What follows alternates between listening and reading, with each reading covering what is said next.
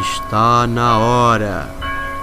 Na hora de ouvir Ring Bell Cast.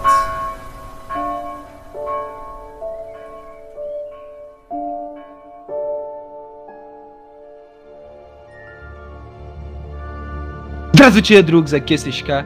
Nas montanhas da loucura você vai encontrar o Ring Bell Cast. E hoje vim eu trouxe um convidado especial que, graças ao Mafinha, eu consegui fazer essa ponte. O grande Tal, apresente-se. Opa, e aí, Cisca, beleza, cara? E, mano, esse podcast nós vamos falar sobre Call of Cthulhu, vamos falar basicamente sobre o, o Lovecraft, a gente vai falar um pouco sobre a história do Lovecraft, sobre os livros que a gente mais gosta, o conceito que ele meio que criou e na realidade não criou muito, e um debate especial que eu e o. pelo menos uma conversa extra que eu percebo que eu acabei vendo e que eu acho que seria interessante eu e o Tal a gente conversar um pouco sobre. Mas primeiro vamos falar de Lovecraft, tudo mais. Quem foi? É Lovecraft? Pois é, Lovecraft. Então, é, como é- vamos falar pela biografia dele? Sim, acho que é uma boa gente começar pela biografia do cara, mais ou menos. Porque eu. Ele é um cara meio perturbado. Se tu analisar não só os livros, mas eu sei um pouco da história dele, ele é um cara meio perturbado. Cara, muito, muito perturbado. É, cara, a, a, a vida do cara ela foi assim. É, como se já não bastasse, né? Ele ter vários problemas de. Assim, ele tinha um histórico na família de, de problemas de saúde mental na família dele. Como se não bastasse, ele ainda foi cercado de muitas tragédias, né, cara, a vida dele. E então, assim, é, é, ele, ele nasceu em uma família bastarda, né, bem rica. É, o avô dele era muito empreendedor, então cara é, era bem rico, né? Mas assim, a, é, ele já tinha pessoas na família dele que tinham ido parar no, no hospício, né? Se matado, né? E tem, é, no caso, por exemplo, né, ele com pouca idade, né? Ele já com pouca idade, o pai dele morreu de sífilis, né? Que ele era. Não, o cara morreu de sífilis. O cara pula muita cerca. O cara. Não, então, Não, tu pega sífilis como? Não, então, pô, o cara ele era caixeiro viajante, velho. Porra. Caraca. Mano, pra quem não entende o que é caixeiro viajante, porque tem uma galera mais nova, tem uma galera mais vanilla que não sabe o que é. Tipo, explica um pouco. Então, é aquele cara que ele viaja vendendo coisas, né? Ele pega um monte de bagulho, coloca no carro dele, no, no, numa carroça, antigamente era nossa carroça, e o cara saía de cidade em cidade vendendo. Então o cara era tipo caminhoneiro, ele passava semanas às vezes fora de casa, né? Então, você tá me dizendo que o pai do Lovecraft foi o primeiro afegão médio, é isso? O cara. Exatamente. o cara, meu amigo, aprontou todas, velho. Pois é, cara, aí ó, você vê, a, a, a mãe do Lovecraft, ela criou uma ojeriza por homens por causa disso. Ó, porque o cara, não é, velho? Caraca, a mãe do Lovecraft é feminista, puta que. Não, sério, na real. Caralho, a É. família do cara, o cara ele realmente nasceu no pior ambiente possível. Exatamente, velho.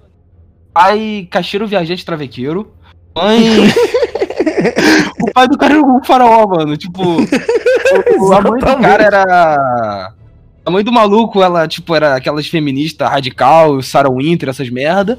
Cara, ele, pô, óbvio que ele, tem um histórico da família dele que era um bando de pirado, noiado. Tipo, eu entendo agora ele escrever as porra que ele escreveu. Não, então, aí, olha só a merda, velho. A mãe dele, ela quando ela tinha ojeriza por homens, ela criou ojeriza por homens, ela criou Lovecraft como se ele fosse uma menina. Então ela vestia Lovecraft de menina, e o Lovecraft tinha cabelo longo, era igualzinho uma, uma, uma menina criança. Caralho, o cara, puta que pariu. Sabe quando. Eu lembro até hoje do podcast o Loen Talks, que o Loen falou com o Dex. Ele falou que a geração atual, ah, a galera que, pô, a mãe que vai se tornar. Tipo, caralho, imagina um moleque que os pais que acharam, ah, ele, ele vamos vestir de menina e botar hormônio. O o Lovecraft foi o primeiro maluco que sofreu isso. Ou seja, Realmente. O primeiro cara que sofreu de porra de criança travesti foi a porra do Lovecraft, com esse tipo de merda. Exatamente, cara. Aí, trave... Então vamos já criar o. Vamos fingir ser psicólogo aqui. Lovecraft é no divã aqui. Aí, travequeiro. Aí, travequeiro morreu de sífilis. Mãe, aquelas feministas noiada. Família que já tem uma predisposição à insanidade, essas porra. É. O cara foi criado como se ele fosse uma menina, tipo, ainda mais naquela época, pra tu ter uma ideia. Tipo, cara, no minimamente ele ia escrever. Inclusive, eu acho que agora, porque essa parte eu não sabia. Agora eu percebo realmente o porquê dele ter escrito as merdas que ele escreveu. Inclusive, eu não me surpreendo ele ter escrito coisa pior.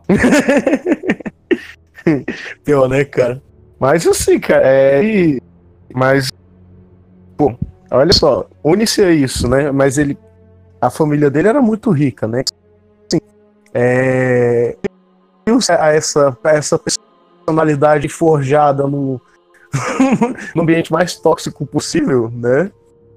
O fato dele ter acesso a qualquer livro do mundo, né?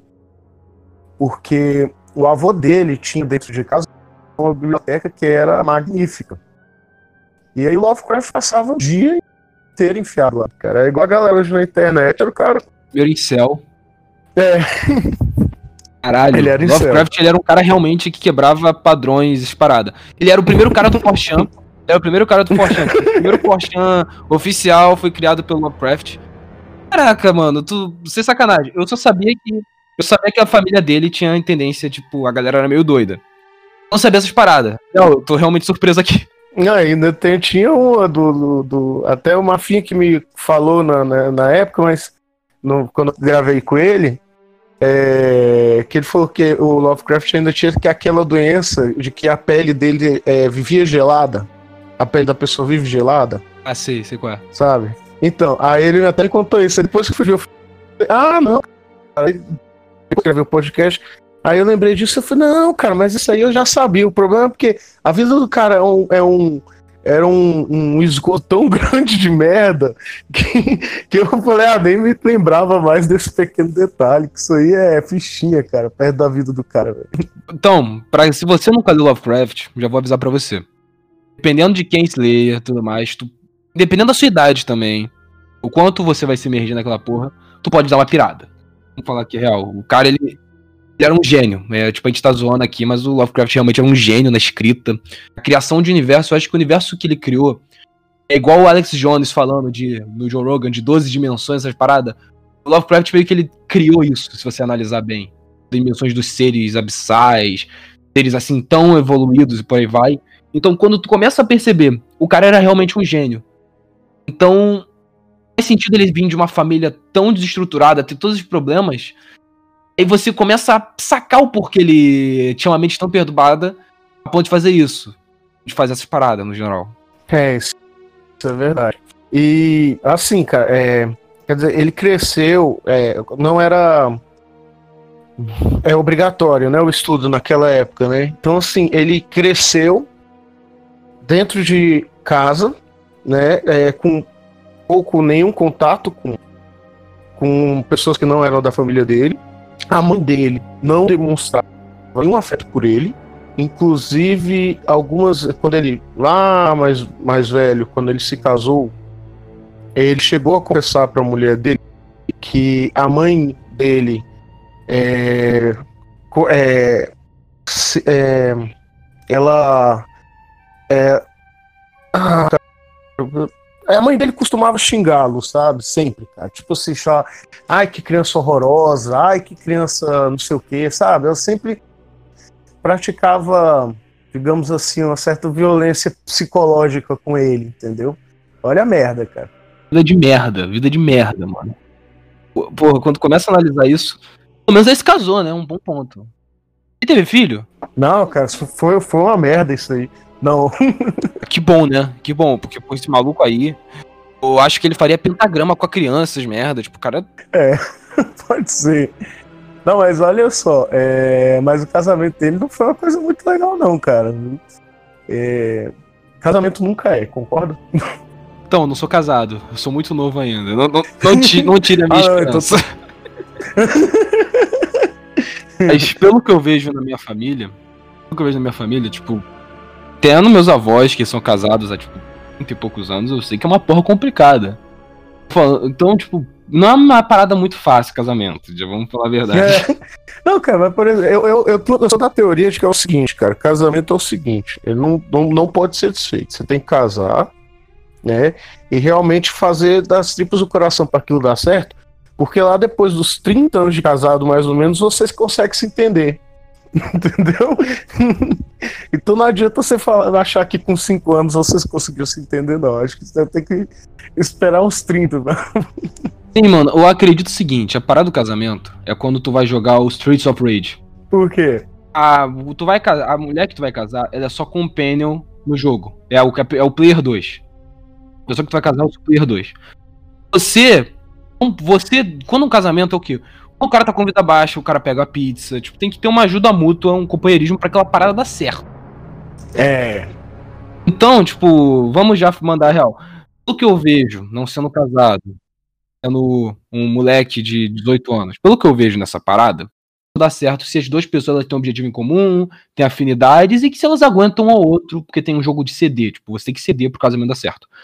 E minha dúvida já é: então, case, case para salvar o Ocidente. Tipo, case para salvar a sociedade. Mas a minha dúvida é: o casamento do cara foi assim? Foi como? Então, cara, é, então, eu vou, vou, mais ou menos na, na linha do tempo, assim, pra não me perder, mas. mas... A gente pulou da, do abuso infantil na infância pro cara casado, tipo, a gente não é, dele, Exatamente. Não, mas assim, então. É... Ó, nos pontos mais relevantes, né? Ele, assim, ele cresceu lá naquele ambiente, né? É, aí ele tinha acesso a essa biblioteca do avô dele. Então, desde cedo ele começou a ler muito. E daí, cara, eu tenho certeza, com certeza ele ele leu Bíblia, né? Com certeza.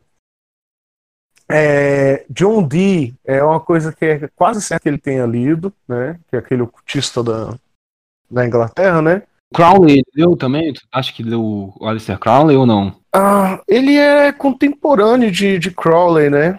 Então, não sei te dizer, cara. Ele pode talvez fosse amigo, trocar cartas, parada assim. Talvez pode ter trocado carta com ele, isso é verdade. Imagina se o cara fosse o Ghost Reader dele. Ele manda os livros, ele mandava os livros lá, todo bizarro pro cara. O cara fala, pô, mano, o que tu achou do livro? Aí o cara lia aquela porra falava, pô, igualzinho os pactos que eu faço continua. falando assim, pô, esses, falando assim, pô, os ocultistas, na real, a gente faz assim, assim, assado. Faz assim essa descrição, porque fica mais fiel à realidade. Tipo, acho que pode ter sido uma parada dessa. Não, cara, certeza. Ó, oh, quer ver? Vou olhar aqui. Acho que foi em Horror Red Rock. Eu, se eu não me engano, acho que é nesse conto, Horror Red Rock, que ele. Ah, cara, ó, vou te falar, tem muito conteúdo que eu li Lovecraft é, eu tinha 20 anos, cara, eu já tenho quase 40, então. então, assim, eu já não me recordo alguma. Exatamente. Né, perfeitamente de algumas coisas, mas se eu não me engano, em Horror em Red Rock, cara, ele, ele literalmente escreve um, um, um ritual. Um ritual mesmo, um ocultismo mesmo. Caralho, tipo, eu não li esse. Mas a minha dúvida é o seguinte: quando foi o primeiro conto que ele escreveu? Como funcionava essa parada dele? Por exemplo, sempre tive uma dúvida, porque a gente conhece ele. Vamos falar a verdade, a maioria das pessoas, ele, eu acho que ele não era um sucesso estrondoso. Eu acho que ele não era, pelo menos. Acho que ele se tornou um sucesso hoje em dia pela internet, pelo que a gente vê e por aí vai, pelo conceito dos livros. Ainda mais por causa do RPG dele também, que é iradíssimo RPG do Lovecraft. Tipo, se tu jogar, um dia jogue. Então, acredito que ele se tornou famoso, mega famoso, conhecido hoje em dia. Minha dúvida é. Como... Isso, ele morreu na pobreza. É. Cara, o cara, então, ele também gastava dinheiro pra caralho. Puta que pariu. Pô, mano, a família dele era milionária. Uma família bestada, uma família de boa de vida.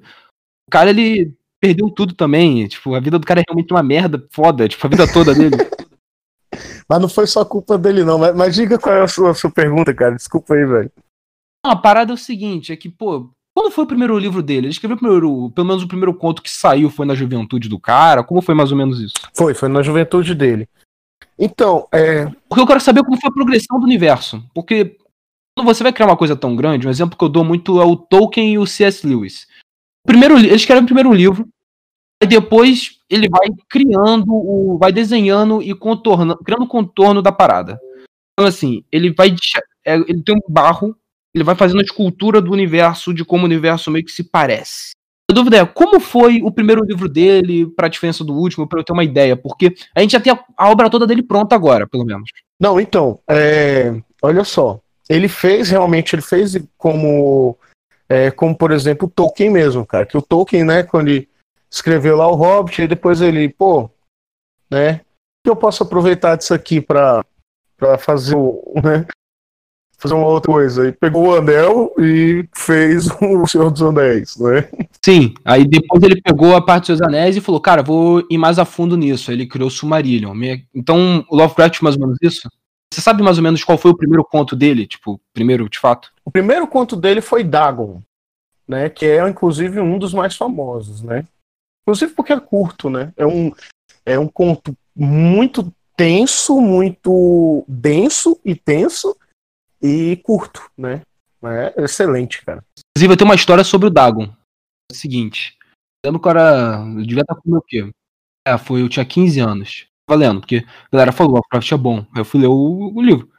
Aí eu fui baixar o PDF de todos os contos do Call of Cthulhu. Primeiro é o Dagon. O Dagon.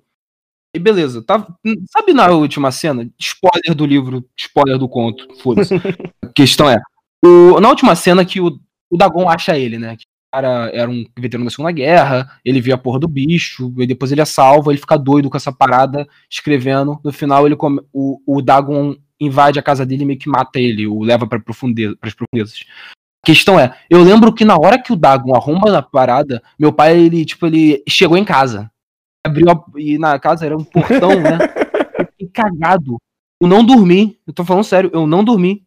Eu fiquei tão cagado com essa porra que era o quê? Sei lá, meia-noite, uma da manhã eu tava lendo livro. Meu pai chegou em casa, depois do trabalho, depois de ter alguma parada dessa. Chegou em casa na hora que o Dagon, que, porra, o Dagon vai. Na hora, na hora, meu coração, pô, cara, fudeu, a porra do bicho vai abrir a porta, vou morrer. Primeira coisa que aconteceu.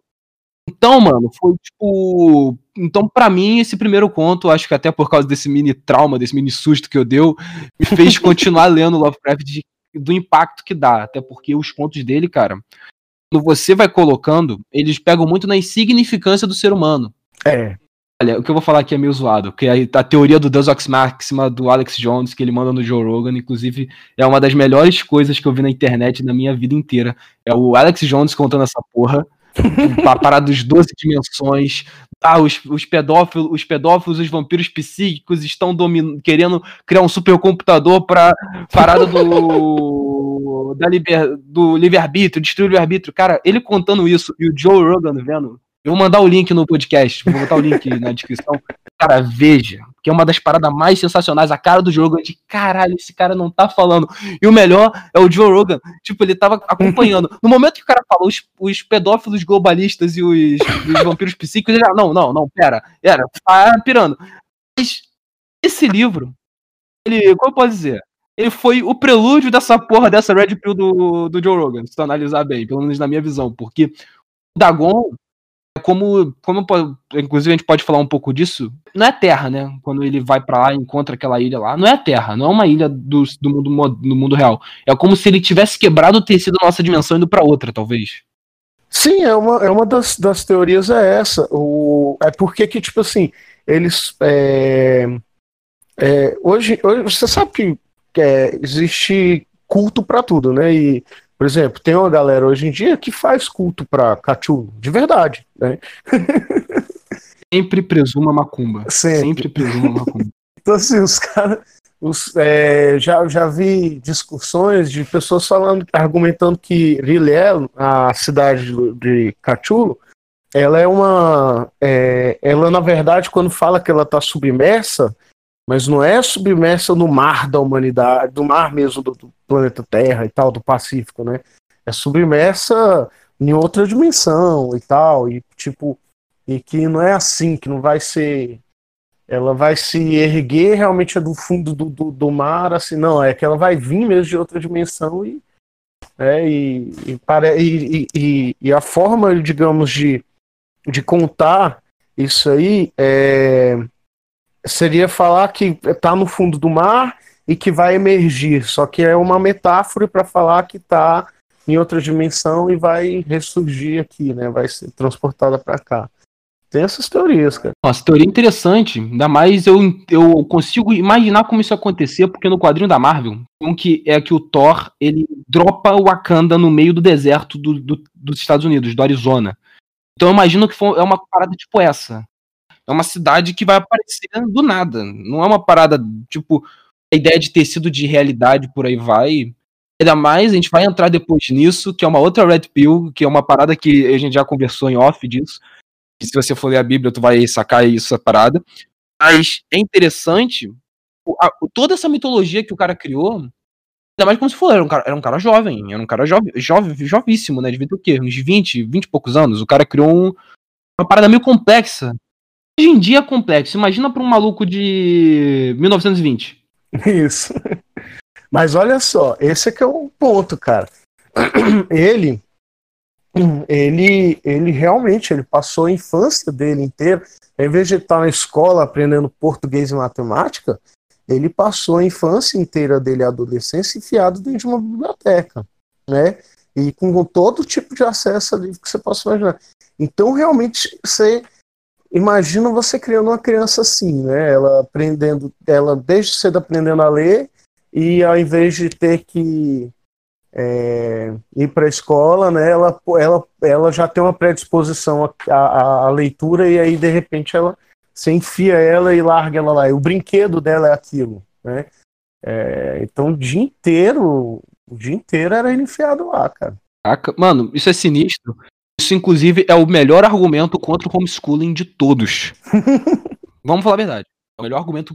Ah, só fala, seu, você quer seu filho lendo sobre ritual satânico, lendo sobre ocultismo?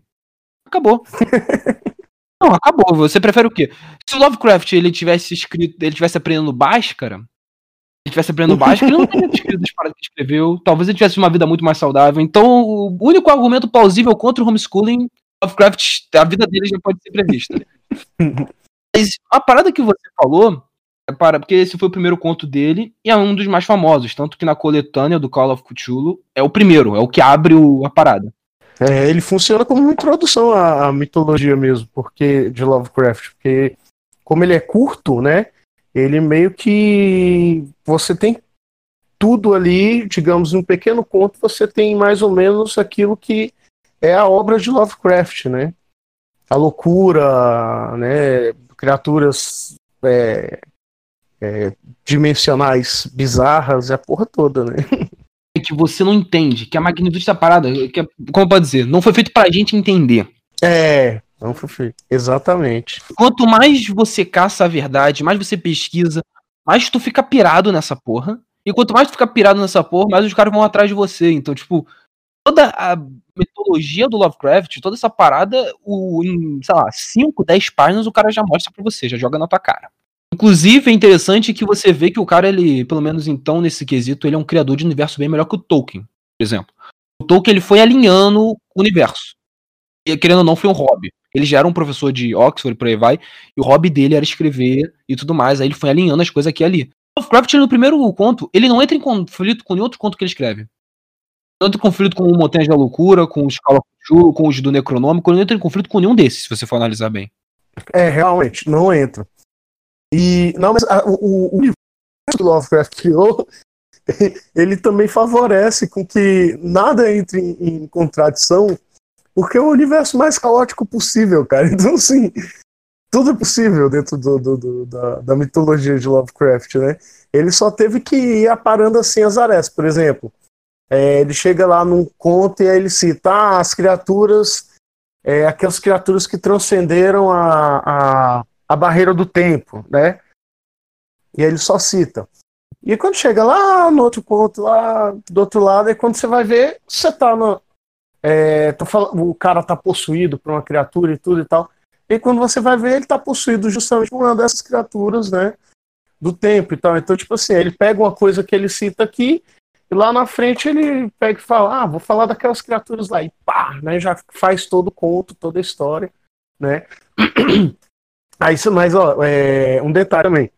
Nas Montanhas da Loucura, você percebe que ele meio que estava fazendo ali, como se diz assim, o, o, explicando a mitologia de uma maneira mais é, concentrada, né? Ele concentra a mitologia ali naquele conto, né? Que ele vai falando, ah, porque teve as guerras, porque teve não sei o quê, né? É, tal criatura chegou na Terra, a humanidade é descendente, ela vem de, na verdade, de, de experimentos, né? De, de criaturas que criaram escravos e tal, e não é ela, a vida não nasceu espontaneamente, né? Ela foi criada, né? Então, pá, pá, pá, então ele faz aquele compêndio né, da, da mitologia dele, né?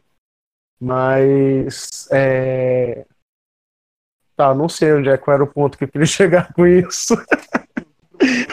Mas o que você explicou, basicamente, é que o Lovecraft, de fato, ele não entra em contradição. Até porque, exemplo, Dagon é um exemplo, se a gente for analisar. O Dagon, ele vai atrás do cara. O Dagon em si, a entidade vai atrás do, do maluco. Se você for analisar o Cthulhu, é completamente diferente. Gente for entrar naquela loucura do Alex Jones de 12 dimensões e porra toda, se entrar nisso, você pensa, o Dagon, ele tá embaixo, tá numa dimensão mais abaixo. Porque ele precisa ir a gente, e o cara bateu de frente com ele. Enquanto o Cthulhu tá lá em cima. Pra gente, a gente tem que chegar até ele, teoricamente, no, na piração do Lovecraft. É. Tipo, vamos tentar usar. Cara, eu tô pensando agora, isso não faz. É a maior loucura que a gente tá fazendo nesse podcast. A gente tá pegando a, o que o Alex Jones. Doido, doido de pedra. A gente tá pegando o que ele falou, a gente tá usando isso para tentar fazer um sentido na mitologia do Lovecraft. Você aí tá ouvindo o Nerdcast. E você ficou ouvindo o Nerdcast. Sério, você que tá ouvindo, é muito otário, cara. Oh, mas essa do, do, do Alex Jones, né? É, eu sei de onde é que. Cara, ele tirou metade daquelas coisas que ele fala ali, ele tira do é, Zacarias City e do. E da Jill Fortune, cara. Não sei, pô, mas eu tô falando que foi eu aprendi dele, mano. É porque eu aprendi dele. Ele foi o cara que me deu a mensagem. É, não, então, mas eu acho engraçado. Sim, eu sei, mas interessante tu analisar o, como essas paradas meio que se encaixam. E aí já vai uma pergunta. Primeiramente, como a gente fala Cuchulo? É Cachulo, Cuchulo, Clayton? Como? Cara, é liberado. Toda pronúncia é liberada. É, mas assim, é claro que é, nos Estados Unidos, né, eles costumam pronunciar Cathro, né? Mas, pô, vai ficar cuspindo na cara da pessoa, ainda mais em tempos de coronavírus, né? Exato, se você não tiver com máscara também, né? É. Que quando você fala, você fala bem aspiralado, do jeito que eles falam, você cospe, né? Que é Cathlo, né? Mas eu mesmo falo Catulo mesmo, que foda-se, porque toda pronúncia tá liberada, então. Eu falo Cthulhu. Eu falo Cthulhu porque, sim, que eu ouvi Cthulhu, então, a, então da primeira vez eu já pensei, beleza, não tem outra coisa. Mas é interessante isso, porque isso leva muito na ideia de que a gente não foi feito para ouvir o que ele tá falando. Foi feito para ouvir a linguagem do Cthulhu. Por exemplo, Dagon. Dagon a gente consegue pronunciar, mas Cthulhu é um termo, como eu posso dizer? Nosso cérebro não consegue assimilar a pronúncia de Cthulhu da maneira mais correta. Cara, olha isso aí. Olha para você ver como é que essas coisas estão interligadas. Olha, olha como é que é a loucura do universo, velho. É, você sabe que o, o Alistair Crowley, quando ele saiu da, a Otto, né, da Ordem do Templo Oriente, ele fundou a Astro Argentum, né, que é a ordem dele. A, a Astro Argentum, ela tinha, ela não, ela não tinha nome. Ela era simbolizada pelo A, três pontinhos, A e outros três pontinhos. Esses três pontinhos formando triângulos, né? Não, não três pontinhos lineares, mas formando um triângulo. E aí, quando perguntaram qual era o nome da ordem, aí ele falou bem assim: vocês não podem. É, não, é, não há, o nome, ele existe, mas ele é impronunciável entre os homens. Então, por isso eu não vou falar o nome da ordem. Ele, ele deu uma, uma dessa daí quando ele criou a ordem, né? Claro que depois ficou todo mundo falando Aston Argento, né? Mas ele deu uma dessas. Olha só, cara, que loucura, né, velho? Lovecraft Tá falando, falando um negócio desse. Ou de, de é, porque, os dois trocavam carta, mano. Os dois trocavam, trocavam carta. O cara, Trocava, o... cara.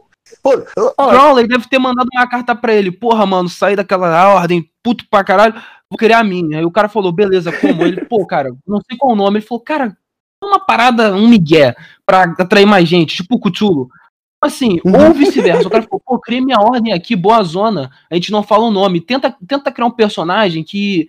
impronun- impronunciável, aí, tipo, dá um- uma mítica legal. Ou seja, os caras realmente trocavam carta, cara. Não tem como. Cara, velho, mas eu trocava. Os dois, o, o, o Lovecraft morava nos Estados Unidos, mas Estados Unidos e Inglaterra naquela época era muito próximo em questão disso. É. Então, pô, os caras, eles ficavam. Eu realmente agora, eu acredito que os dois eram brothers. Não, então. Não, e você falou do, do, do Chan, pô, mas a Lovecraft realmente ele fundou o Chan, só que era por carta. Porque o cara trocava, velho, é, é milhares de cartas, velho, com gente de, da porra dos Estados Unidos inteiro e de fora, cara. O cara era, era, era um. É, é viciado em escrever carta, velho.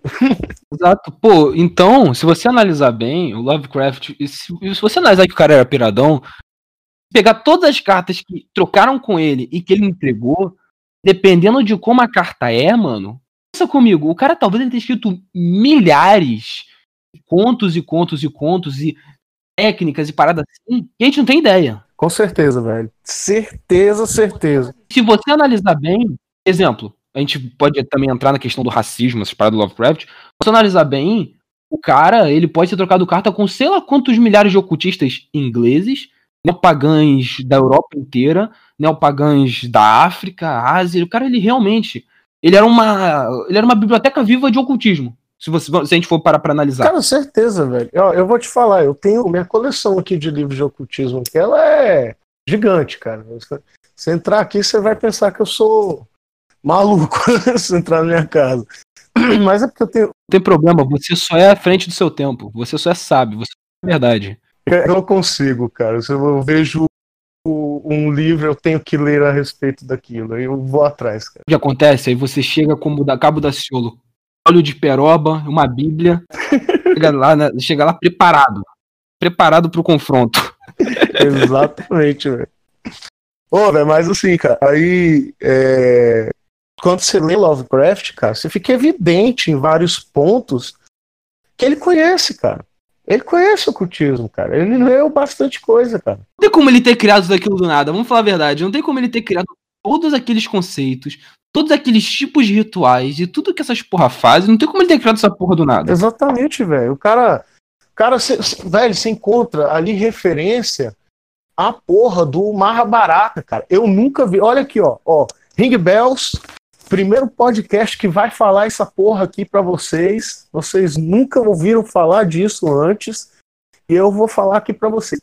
Cara, a porra do, do- do- da, da mitologia do Lovecraft, em mu- muitos pontos assim, você pega a referência do Mahabharata, cara. Vou até abrir aqui, é porque tem, tem gente que conhece pelo outro nome, né? É Mahabharata. Ah, tá. Deixa eu ver aqui, porque tem, tem gente que leu a tradução com. Mas enquanto você tá vendo isso, uma parada que eu acho interessante em falar em relação a isso, cara, como, como a gente falou, em- até no quesito dos. Não lembro que no Call of Cthulhu, uma parte que ele tá falando o que um policial. Que um policial. Um policial ele vai invadir um centro de ocultistas haitianos nos Estados Unidos. Nesse. Quando ele vai entrar isso, os cânticos, as paradas que eles veem, se tu analisar bem, a. Não sei se tu lembra a cena do Cidade de Deus, que o Zé Pequeno deixa de ser Dadinho e vira Zé Pequeno. Ah, o cântico, se você for analisar a maneira do cântico e como é que é, é, tipo, digamos assim, como se fosse uma pronúncia, é meio é parecido. Então, tipo, o cara, ele realmente ele tem um conhecimento em ocultismo, religiões, essas paradas assim, que digamos assim, mais brutalistas, talvez, mais pagãs. O cara tem um, o cara é uma biblioteca viva, tipo, o cara realmente não, ele não criou tudo aquilo. Ele pegou as, as referências da vida real e ele adaptou na cultura dele. Ou talvez ele tenha pega- descoberto essas porra toda e ele esteja passando. uhum. Não, olha só. Como ele morreu, inclusive. É, então. Bom, mas só, Dependendo de como ele morreu, é porque os ocultistas apagaram ele. acho que ele foi de tuberculose, cara. Deixa eu ver aqui. Igual o cara que tem a infarto fulminante na sexta-feira, sexta-feira à noite. Exatamente, velho. Não, é tuberculose não, pô. É câncer. Pô. Calma aí, deixa eu ver aqui. É ele. Ninguém morre de. Ah, você tá zoando. Eu ia mandar uma escrota agora. Ninguém morre de câncer. Essa aí não dá. Não, é câncer, foi câncer no intestino, é porque se ele. É, é porque. Velho, você acredita que volta e eu confundo isso, porque como a tuberculose é uma coisa que demora a matar, o câncer dele também foi uma coisa que. Nossa, ele teve uma morte horrorosa, cara. E assim, porque ele sentia dores, assim. Dores horríveis mesmo, assim, uma coisa horrorosa, cara. Então, é aí por isso às vezes eu falo tuberculose, né? Mas é câncer no intestino, tá? Então, tipo, o cara, então, se você for analisar aquela ideia de energias e por aí vai, o Lovecraft ele atraía muita coisa. Muita coisa negativa, vamos falar a verdade. Se ele tivesse um Instagram, um Twitter, quanta DM de ocultista esse cara não ia receber, cara? Pentagrama, ritual esse filho da puta não ia receber, mano. Sério. Exatamente. É, o, mas, o, o, mas ele teve realmente uma morte digna de um ocultista, né? O ocultista tem muita morte assim, né, velho? Morte horrorosa, cara. E minha dúvida é o seguinte: pra, pra galera que não ouviu Lovecraft, por aí vai, a parada do Cthulhu, pra quem não ouviu.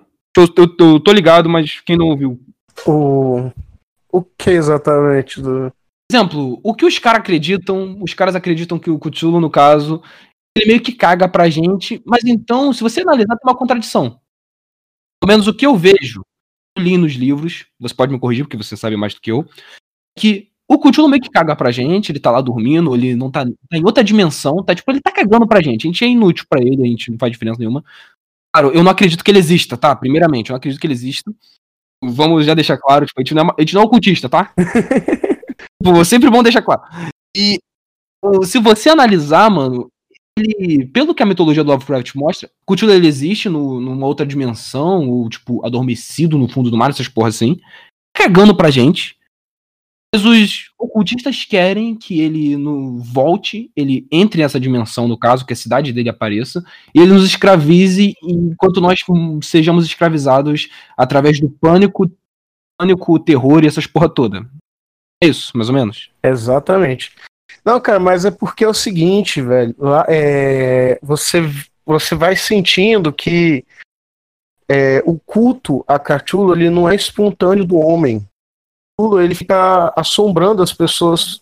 Ele fica assombrando as pessoas em sonho e a porra toda. Então, tipo, a pessoa vai meio que ficando maluco com aquilo. Então ele vai fazendo. Ele entra pro culto porque a chuva influencia os seres humanos.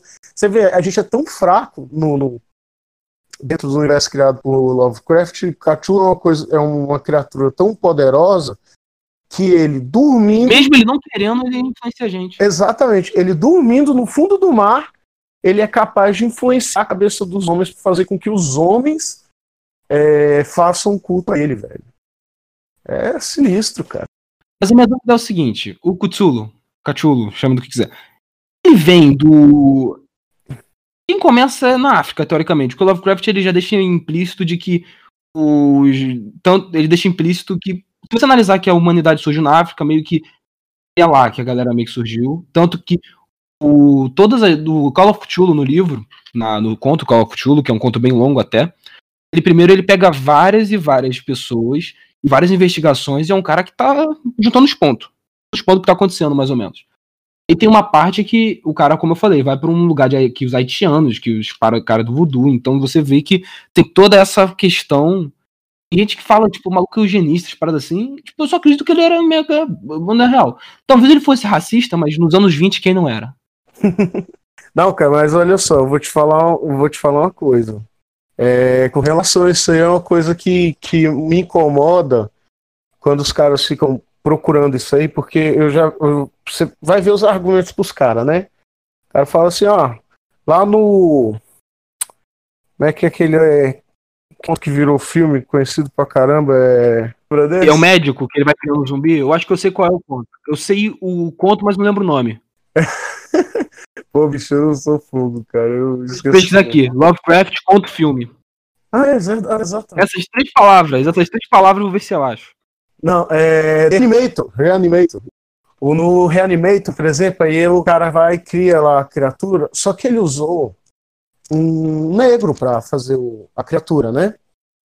Aí o, aí o Lovecraft escreve a criatura como ah, criatura de pele escura. Como se fosse um bicho, tipo, como se não fosse ser humano. Tipo... Exatamente, como, como se não fosse humano, né? Como se fosse um animal e, e, e, e ainda coloca assim, e negro.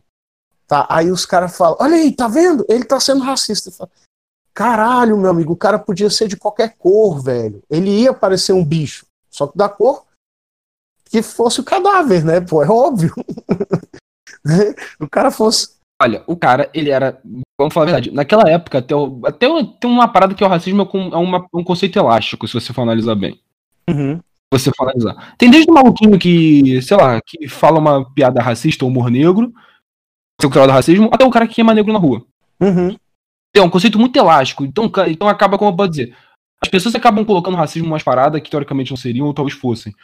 No Call of Craft, se a gente for analisar pelo contexto histórico, pelo cara, ele era racista de fato e era uma parada natural naquele momento, ainda mais um cara aristocrático, se você analisar. Não, o cara era. Oh, véio, vou te falar, ele era anglo, anglófilo, né? Então, ele amava o que era o, o que vinha da Inglaterra. Então ele, ele cara, velho, e, e, velho, ele amava aquilo ali, o que era a Inglaterra no seu âmago mesmo, né? Óbvio que um cara desse aí ia ser racista com, com, com quem vem da África, assim como quem vem da, da, da Europa continental, assim como quem veio da, da, da, da Ásia, né? O cara. América também. É, é com os, os, os nativos da, da, das Américas, ele ia ser escroto com qualquer um dessas pessoas, né, velho? Se você for analisar o contexto histórico e a pessoa que era, era assim, tipo, não vamos negar isso, mas também vamos colocar uma parada que a galera coloca too much. Exatamente. A galera é. coloca como se o cara fosse membro do, do, partido nazista. Tipo, a galera que ele, se ele fosse da Ku Klux Klan. Ele não, ele era um maluco pirado. Vamos falar a verdade, ele era um cara pirado, mas, pô, tipo, ele não era aquele, aquela porra que, entendeu? Tipo, ele era assim, racista, parada, mas ele não era um cara da Ku Klux Klan. É. Não era um nível absurdo. Ele era o. Ele, entendeu? Tipo, um um pouco menos a gente entrando nessa polêmica aí, mas tipo, só pra meio que apaziguar, dizendo que sim, mas não é tudo isso. Não era aquela Coca-Cola toda. 50% do é, que exatamente, velho. E, né, velho, naquela, naquela sociedade, porra, puta que pariu, cara. É, é, é óbvio que isso aí era tipo a regra, né, velho? E agora, o, o que me, me deixa chateado é quando os caras pegam trechos das obras né? Algumas coisas que não tem nada a ver nas obras do cara para tentar falar que ele era. Eu falo, cara, a gente sabe que ele era, mas não é por esse motivo aí, tá bom? Fica de boa, fica na sua. ele era assim, mas não, não precisa pegar a obra dele e sair procurando lá e tentando, não, que a gente já sabe que era e pronto, acabou. A galera que precisa ficar provando quantas paradas são isso, isso, isso, tipo, a gente noiada, é. a gente noiada. Mas aí, a minha questão do mundo de Lovecraft, eu vou perguntar uma coisa para você. Uma das coisas que mais acho maneira do mundo é, é quando você entra em contato, não só lendo, jogando o RPG do Lovecraft. Não sei se você jogou. Nunca joguei, cara, mas morro de vontade para jogar, velho. Nossa senhora, velho. Bora jogar? Poxa, cara. Bora jogar? Um Bora, velho. Tipo, não vai ser, não vai ser aquela parada de geral junto numa mesa, mas tipo, Macau, bora jogar? Tipo, a gente chama aqui a galera. Cara, vamos demais, velho. Você tá louco, velho. É só chamar. Porque, mano, eu lembro que eu joguei uma vez no Macau Online. O legal do jogo é que quando você tá com um mestre bom, que entende o universo, entende a dinâmica do universo, é muito foda. Lembro que uma vez joguei numa mesa. Inclusive, outro motivo pra eu odiar a porra do Nerdcast, porque depois que eles fizeram do Call of Cthulhu, o filho da puta, todo mundo é padre. Todo mundo quer ser padre, cara. Ah, é chato isso. Todo mundo quer fazer exorcismo. Olha como exorcismo. Eu, eu fiz um taxista. eu, eu, vou colocar meu personagem. Eu criei um taxista no. Eu criei um taxista na Irlanda, no caso. E, tipo, era um taxista que a família, a família é bem católica, paradas assim, mas o cara não é um cara, tipo, sabe aqueles malucos que não. O cara que é católico não praticante, basicamente. Mas já havia umas paradas assim. Mas o cara era um taxista comum, um maluco normal. E a aventura começa porque eu peguei um passe... eu peguei um cliente, e o cliente me levou para uma parada, acabei me metendo no meio daquela merda de ocultismo. Entendeu? Tipo, é muito mais interessante criar um personagem, porque se você analisar no Lovecraft, todos os protagonistas, a maioria deles não, você não tá vendo, você tá lendo o um relato. É. O Call of Cthulhu, você tá lendo o relato dos caras que o jornalista tá vendo, tá lendo. É o Dagon, você está lendo o relato do cara. Então, tipo, você repara que a maior parte das coisas são os relatos, são os livros, por aí vai. E quando você coloca. E como assim? É, ver um RPG desses, jogar um RPG desses, é como se fosse você sendo o cara do relato. Nossa, cara, que fera, velho. Muito foda. Tudo bem que meu personagem morreu e foi devorado por ocultistas. Tipo. mestre é cruel. Eu, depois, o mestre desse, desse aí foi cruel, cara. Porque o cara ele pegou meu personagem, meu personagem ele errou os rolls, né? E eu entrei em, em mega insanidade. E só que a minha insanidade não foi para entrar pro Cthulhu, mas foi para ficar doidão, né? o personagem começou a ficar. Sabe aqueles malucos doidos, tipo, como se tem raiva, essas porra de hospício? Começou a avançar na porra do ocultista. Os ocultistas juntaram meu personagem e cortaram ele em pedaços. Caralho. Cara, eu lembro que quando eu joguei, porque também eu criei o personagem todo bonitinho e tudo. Cara, é um. É, é foda. Tipo, é foda. Se tu for jogar com um mestre bom, é foda. Porra, velho. Então, inclusive, eu vou achar um mestre bom. Eu vou achar um mestre bom. Se você topar a ideia, inclusive, caso os ouvintes curtirem, a gente pode gravar e fazer um especial aqui. Cara, que eu topo demais, velho. Eu topo demais, cara. Porque aí vai ser um especial bom e eu acho até interessante fazer esse tipo de coisa que a gente já fez no Star Wars. Um de Cthulhu é bom pela dramaturgia da parada e pela tudo isso. Eu vou falar com você a outra parada que para mim é o mais foda do Lovecraft, pelo menos de todo o conceito, e depois a gente vai entrar pro debate final, se você se você me permitiu, se tiver alguma coisa mais para falar, que é. Não, então. Necronômico. Ah, não, bora lá, cara. Bora lá, bora falar do Necronômico. Cara, explica o Necronômico, que é muito foda a ideia do Necronômico. Cara, ó, tô com ele na mão aqui, viu? tô brincando. Aí sim. Pô, pô, se fosse. Cara, se fosse, eu já ia ficar um pouco com medo. Eu já ia ficar um pouco com medo de desligar a cal. Não, é. Eu tô com o Necronômico na mão mas é o Necronômico escrito pelo Donald é, Tyson, né? Que é o que é um livro que o cara fez é, baseado em todas as do é, Abdul Azraed, né? Que é o cara que escreveu o Necronômico, né? Aí, aí ele faz assim, o nome cabeça de pano. É, exatamente, ele é, é ele é árabe. É, aí é as Peregrinações de Azraed, o nome do, do livro, né? Necronômico, As Peregrinações de Azraed. É um livro de, de ficção mesmo, né?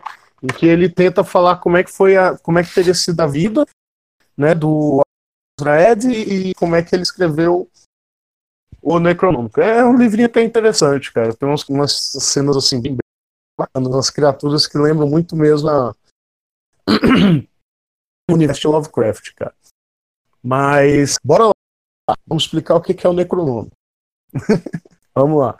O Necronômico é porque é o seguinte: à medida que o Lovecraft foi criando e avançando dentro da mitologia dele, ele, ele precisou de uma cola para fazer, às vezes, uma cola. Porque, por exemplo, muitas vezes ele tinha que explicar a origem da criatura.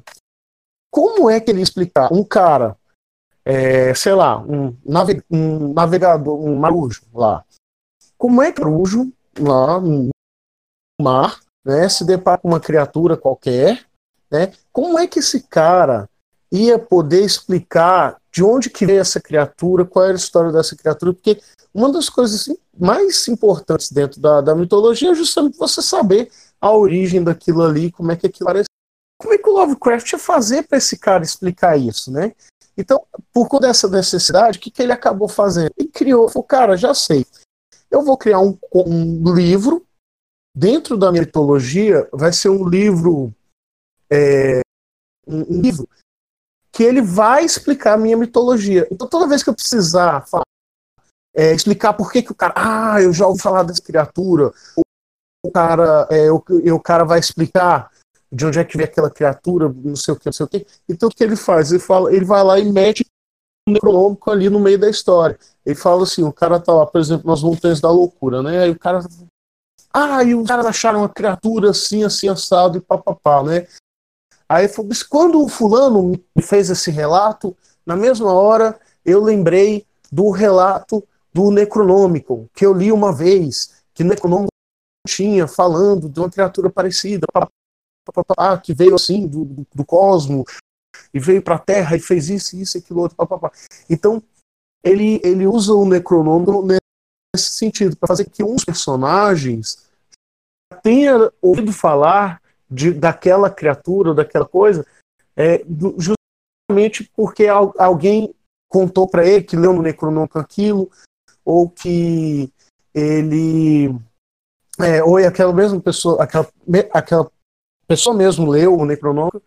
Então é isso, o Necronômico é esse livro que ele criou ali, que faz essa cola em, em vários contos, né? Então, os últimos, assim, todos os contos do fim da vida do Lovecraft, ele sempre citava o Necronômico, né?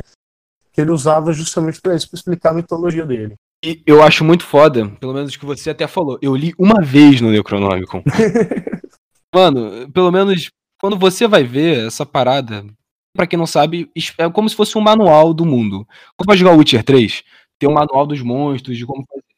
Aquilo ali basicamente mostra as criaturas, mostra os poderes, mostra. É como se fosse um manual da magia negra, basicamente. Te torna um Lich King, aquela porra. Tu vai lendo, você vai aprender como fazer ritual para fazer isso, fazer aquilo, por aí vai, o que você tem que fazer para cada ritual. E dependendo do cara, o cara vai ficando meio, meio doido. O cara, até o cultista, né?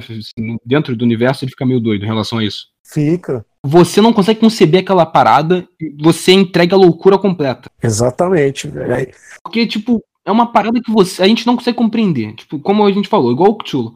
O nome não foi criado pra, pra nossa língua, teoricamente. É uma parada com o livro, você não entende. Você não teria como você compreender tudo. Você tem como pegar pequenos fragmentos da mitologia, mas você não tem como pegar tudo. Exatamente. É, ele foi. É, o, o, o Necronômico ele, ele faz esse serviço de. Ele, justamente, ele nunca é, explica tudo, né? E também tem, tem isso aí também que é interessante. Né? Ele, ele, ele deixa assim, ele explica na medida para fazer a história funcionar, né? Pra te agarrar ali, pra te prender. Pra... Porque tem motivo. Porque, exemplo, o cara ele pode não ter conseguido ler tudo e ficar do são. Ele leu até onde ele conseguiu.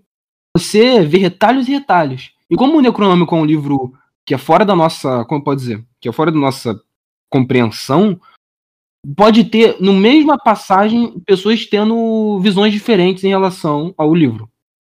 Por exemplo, leio uma passagem, igual a Bíblia. Na Bíblia tudo tem uma passagem X que fala de coisa X. Você pode ler o Necronômico, o Necronômico eu leio, entendo uma coisa, você entende outra. Então, eu entendo que a criatura é de um jeito, você entende que a criatura é de outro, você entende que o ritual precisa de coisa aqui, precisa de coisa ali. Então, um recurso criativo, narrativo, muito foda. Genial, inclusive. Genial, cara, genial, velho. Cara, ele fez umas coisas muito loucas, porque é, esse formato em, em forma de, de, relato, cara, que ele usa, cara, que loucura, velho, porque é, ele te faz mergulhar na história, porque você tá vivendo o que, que o cara viveu, né? Dentro da história da pele do cara, meu. Cara, Lovecraft era muito genial, velho. Era um cara genial. Inclusive, uma dúvida que eu vou ter pra você. Teve alguém que ousou tentar pegar o universo dele e tentar fazer um, uma história relacionada a isso? Vou pegar mitologia, Necronômico e vou tentar criar uma história, uma narrativa em relação a isso. Algum autor famoso ou, tipo, só pessoas indie, só fanfics no geral? Na verdade, cara, todo mundo. já começa porque já começa quando ele ainda era vivo, né? é, que quando ele escrevia, ele, ele escrevia com os. O, é, ele, ele, escrevia carta pra gente pra caramba e tudo, ele, ele conversava com muitos escritores e eles iam trocando ideias, cara. Eu vou até te falar uma coisa aqui que o Lovecraft, ele, muitos caras da época dele escreveram contos na mesma linha que ele, justamente porque eles trocavam muita informação, né? Então, assim, mesmo naquela época já teve, teve gente que fez, né? gente na época dele. É claro que muito disso aí já se perdeu porque era muita coisa era publicada em jornal, em revistas e tal e tudo e, e muito disso aí se perdeu. Mas ele é, já, já várias pessoas que tinham feito isso e é, cara, eu vou falar que é, atualmente né, você tem muita gente que faz coisas que é você vê que é claramente Lovecraftiano, né? É, por exemplo, é, um dos últimos aí, né? Aquele, aquele filme é, Círculo de Fogo, sabe? Assim, do robozão, que, do universo e tudo mais. E tem um, é um outro tecido na realidade. É, exatamente. Aquilo ali é bem Lovecraftiano, cara. É, ali você, com certeza que ele, o, certeza não, ele tirou aquele ali de Del Toro. É, o Guilherme Del Toro tirou aquilo ali do, do, do, do, do de justamente do, do, do, chamado de Catulo, né? É, É, o, a forma d'água também. Ele é a forma d'água, aquele bicho. É, Ainda mais se tu parar pra ver que aí toda aquela ideia, eu, eu peguei que é muito chupinhado do Dagon, que tribos da Amazônia adoravam ele como se fosse um deus, ele tem poder de cura, tem isso, tem aquilo. No final, spoiler, foda-se, o filme não é tão bom assim, mas no final o bicho vai para as profundezas com a mulher e tipo nunca mais volta. Ou seja, tipo, todo aquele conceito é muito de Lovecraft, cara. é, bastante, velho. Pô, cara, ele é fascinado, velho. O Guilherme Del Toro é fascinado pelo, pelo Lovecraft, velho. Tanto é que é ele e o Neil Gay, Gaiman, é, uma caralhada de gente aí fizeram, fizeram parte do, do documentário, né, do, sobre Lovecraft, o Medo do Desconhecido. Perfeito. Então, a gente parou, mano, naquela. Quando eu perguntei sobre novos, novas pessoas que viram Lovecraft, a gente falou do Guilherme Del Toro. Tipo, foi até a forma d'água, eu acho. Falar do Stephen King, cara. O It é muito. O It, aquela ideia do It, é bem Lovecraftiano, né? Bem, bem, bem, bem. E várias outras criaturas do. Do. Do, do, do Stephen King são também. Principalmente as de contos dele. Stephen King tem muita coisa que é. que é muito Lovecraftiana, cara. E, e outra também é no. Ele criou a cidade de Derry lá, na mitologia dele, o Stephen King. Ele é basicamente a mesma coisa que o, o Lovecraft fez. Ele, ele imitou Lovecraft nesse aí também. O Lovecraft ele criou a cidade de Arkham, né? E muitas, muitas dos contos do Lovecraft eles acontecem em Arkham, né? Ou nas proximidades de Arkham, ou mesmo alguém cita a cidade de Arkham. É a mesma coisa é o Stephen. Ele criou a cidade de Derry, aí tem muita coisa que acontece em Derry, ou que a pessoa é de, é de Derry, ou que citam a cidade de Derry, né? E uma parada que eu fico pensando, que seria muito foda hoje em dia, é algum autor novo. Porque o Lovecraft, as coisas dele estão fora do domínio, correto? É domínio público. Aham. É, eu dou Imagina muito- um. Imagina, sei lá, um novo, um cara novo, bom, bom de verdade. O cara ele tenta criar um- uma narrativa do Lovecraft no século XXI, com, sei lá, o Cthulhu e os outros seres dele. É muito foda, cara, se tu analisar. Ah, é, não, e tem, cara, tem. Hein? Quem? Pra eu ir correr atrás. Tem. É, cara, principalmente, mas hoje em dia os, os caras apelaram muito pro quadrinho, sabe? Mas tem um escritor, não sei se traduzido em português, cara. Pô, se for em inglês, tá de boa. Se for em inglês, dá pra ler tranquilo. Fala aí pra galera que quiser ouvir e tudo. Tiver interesse também. Pois é, cara, até- aí eu que per- procurar aqui, porque agora, assim, de cabeça não me vem nenhum, não, não me vem nenhum, mas. Mas imagina, cara, agora eu tô pensando, imagina todo o conceito de telefone que a gente tem hoje em dia. Telefone? Não, tô falando, o conceito de celular que a gente tem, que é mega avançado. Imagina um cara, ele entrando na Deep Web, e na Deep Web ele encontrando tipo uma versão light do Necronomicon, versão digital. E o cara, ele lendo, tipo, ele lendo em blogs e pegando trechos e trechos do Necronomicon de cada trecho do blog, o cara ficando doido nisso. O cara cada vez mais, tipo, ele não vendo o culto, mas ele se embrenhando nessa loucura, nessa insanidade na internet. Eu tô inclusive dando uma dica aqui. Se você quiser ouvir, essa dica é boa. Aí o cara, ele, tipo, sei lá, ele faz uma live stream. Imagina, o maluco ele faz live stream, colocando, tipo, dia ou daily vlog. Ele. Igual aquele Ricardo Rara fazia, aquelas lives de horas e horas dele. Fazendo uma live dele reagindo aos. Dele reagindo a, tipo, essas partes do Necronômico na Deep Web. Você faz cada capítulo. Ou faz um. Faz cada capítulo a progressão do cara. Tipo, aí cada capítulo você lida com a piração do cara. Ainda mais a piração que a Deep Web hoje em dia já tem. De gente que vende órgãos, pessoas e por aí vai. Imagina um conto nesses moldes, moldes na parada do Chan. Caralho, mano, ia ser muito foda. Cara, demais, velho. Eu tô, tô achando que quem tem, vai ter que escrever isso aí é você, velho. Caraca, mano. Já tô- a gente já tá com umas ideias, a gente já tá com umas ideias, alguma galera lá. Se eu pegar um maluco perturbado que gosta de escrever e não tava com a ideia, manda DM e a gente faz É, junto. perfeito. Cara, porque se você analisar bem, a internet, ela sem o Cthulhu, sem essas paradas, já é uma loucura completa. Analisar aquela Ibrahimovic do Pizzagate, aquelas teorias lá. Aquilo ali é ocultismo puro, se tu analisar. O que ela faz é ocultismo. Total, velho. Imagina um desses malucos que gosta de ser red pilado de teoria da conspiração. Imagina um conto do cara pesquisando essas porra. o cara se embrenhando nisso. Tipo, o cara sai dessas teorias da conspiração em levado político, vai pro ocultismo, e o cara vai se fundando cada vez mais e mais e mais e mais. E, querendo ou não, o cara vai virar um doido do parque.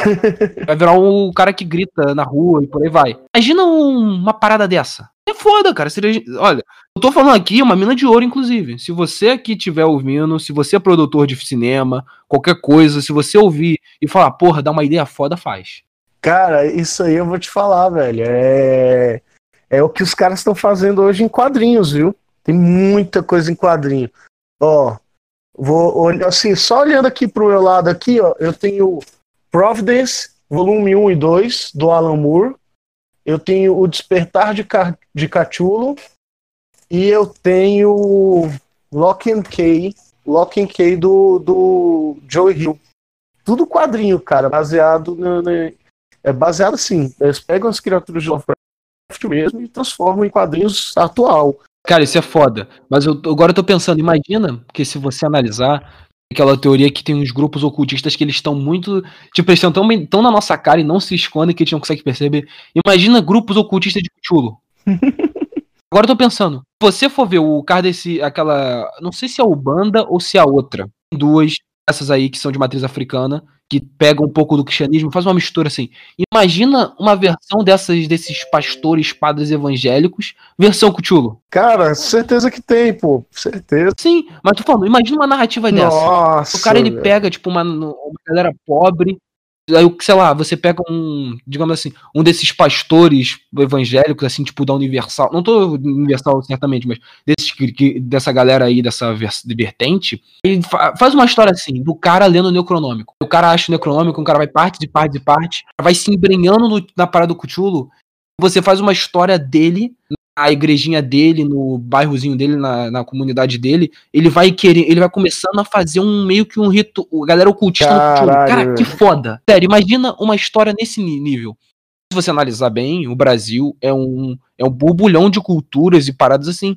Então, seria muito foda alguém fazer isso. Tipo, pegar o universo do Lovecraft, porque como a gente falou, ele quantas cartas de ocultistas África, da Ásia, da Europa, dos Estados Unidos, do Brasil, da América Latina, o cara não deve ter recebido. É. Imagina alguém pega uma alguém pega esse conceito e coloca pro Brasil. Cara, velho, eu vou te falar, velho. É, você vai ter que escrever isso aí, velho. Só precisa me, alguém precisa me dar o dom da escrita de fazer uma boa narrativa, que aí tá ok. Aí já escrevo, de boa. Cara, porque, velho, isso daria muito certo, ainda mais num cenário de, de estilo Brasil, velho. Nossa, cara, daria muito certo, muito certo. Sabe o que seria legal? Você, você ainda ia ganhar dos progressistas merda, você ainda ganhar os caras, tipo, os caras falando, olha que bela crítica ao fanatismo religioso evangélico. você ainda ganha review positiva desses otários. Caralho, bicho. Tu tá tentando me convencer a escrever isso aí, velho? Cara, se tu quiser, a gente vai na DM e a gente escreve junto. Mesmo que eu, velho, eu ia amar isso, cara. Puta que pariu, velho. seria foda. Tipo, faz uma campanha no Catarse. Caralho, agora eu tô pensando. Ô, velho, eu vou aproveitar esse tempo de quarentena aí que. né, e mandar ver. E podia, cara, e você ainda podia pegar, tipo, o paganismo oriental com essa parada do coronavírus. Se você for vendo o Lovecraft, cara, eu tô aqui, cara, se eu ver esse podcast no futuro, esse aqui vai ficar pra história, porque a internet fica pra sempre. Se o cara ouvir e o cara for um bom escritor e ele quiser roubar as ideias aqui, só acredita em falar ouvindo o podcast do Ring Bell, porque de resto tá liberado. Mas tô falando, o cara ele pega.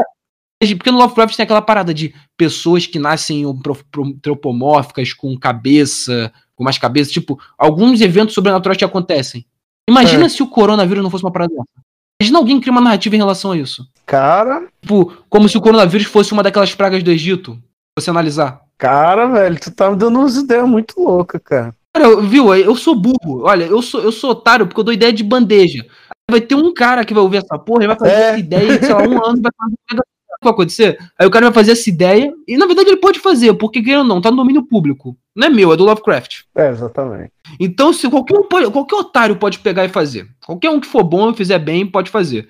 Então, porque eu quero ler uma parada dessa, eu quero ler uma parada nessa vibe, e eu não encontro, encontro nenhum maluco bom bastante pra fazer isso. Porque as pessoas, como você falou, eles pegam a mitologia, mas o cara não pega o clima do- dos contos do Lovecraft pra transpassar pro livro. Pelo menos não vejo muito. É verdade, cara. Pô, cê, cara, você tá me fazendo umas ideias muito loucas aqui, cara.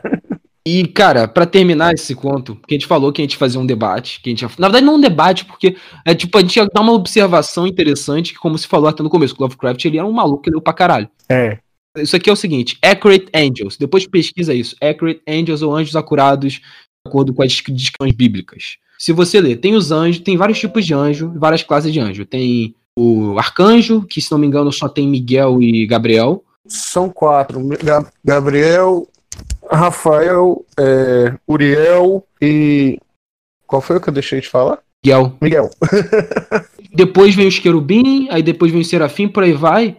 Se você analisar as pessoas, elas, por exemplo, eu descobri isso porque eu já tinha lido a Bíblia, mas eu nunca tinha me atentado nisso. Se você for analisar no Antigo Testamento, a maneira que os anjos, principalmente depois de Sodoma e Gomorra, aparecem para os seres humanos, é extremamente Lovecraftiano. Muito. Vamos primeiro mostrar como a aparência deles é? Não é aquele bebezinho, lourinho com as, as não, não, não é, é uma parada bizarra. Nossa, cara, aquilo ali é palhaçada, velho, que os caras fazem fazer aquilo. Vamos ali. falar. Qual, qual a gente fala primeiro? Vamos, vamos do mais bizarro? Pô, cara, depende do que você acha que é mais bizarro, porque pra mim os três são bizarros pra caralho, velho. Pelo menos os três que eu separei aqui. Bom, eu vou começar com o querubim. Bora, bora, querubim é cabuloso. Todos eles têm um sentido teológico, porque cada anjo tem uma função. Cada um tem uma função. O querubim, se você for ler em Ezequiel, ele aparece para Ezequiel pela primeira vez. Ele tem quatro cabeças, seis asas. Ele tem a cabeça de um humano, a cabeça de um leão, a cabeça de uma águia, cabeça de um touro.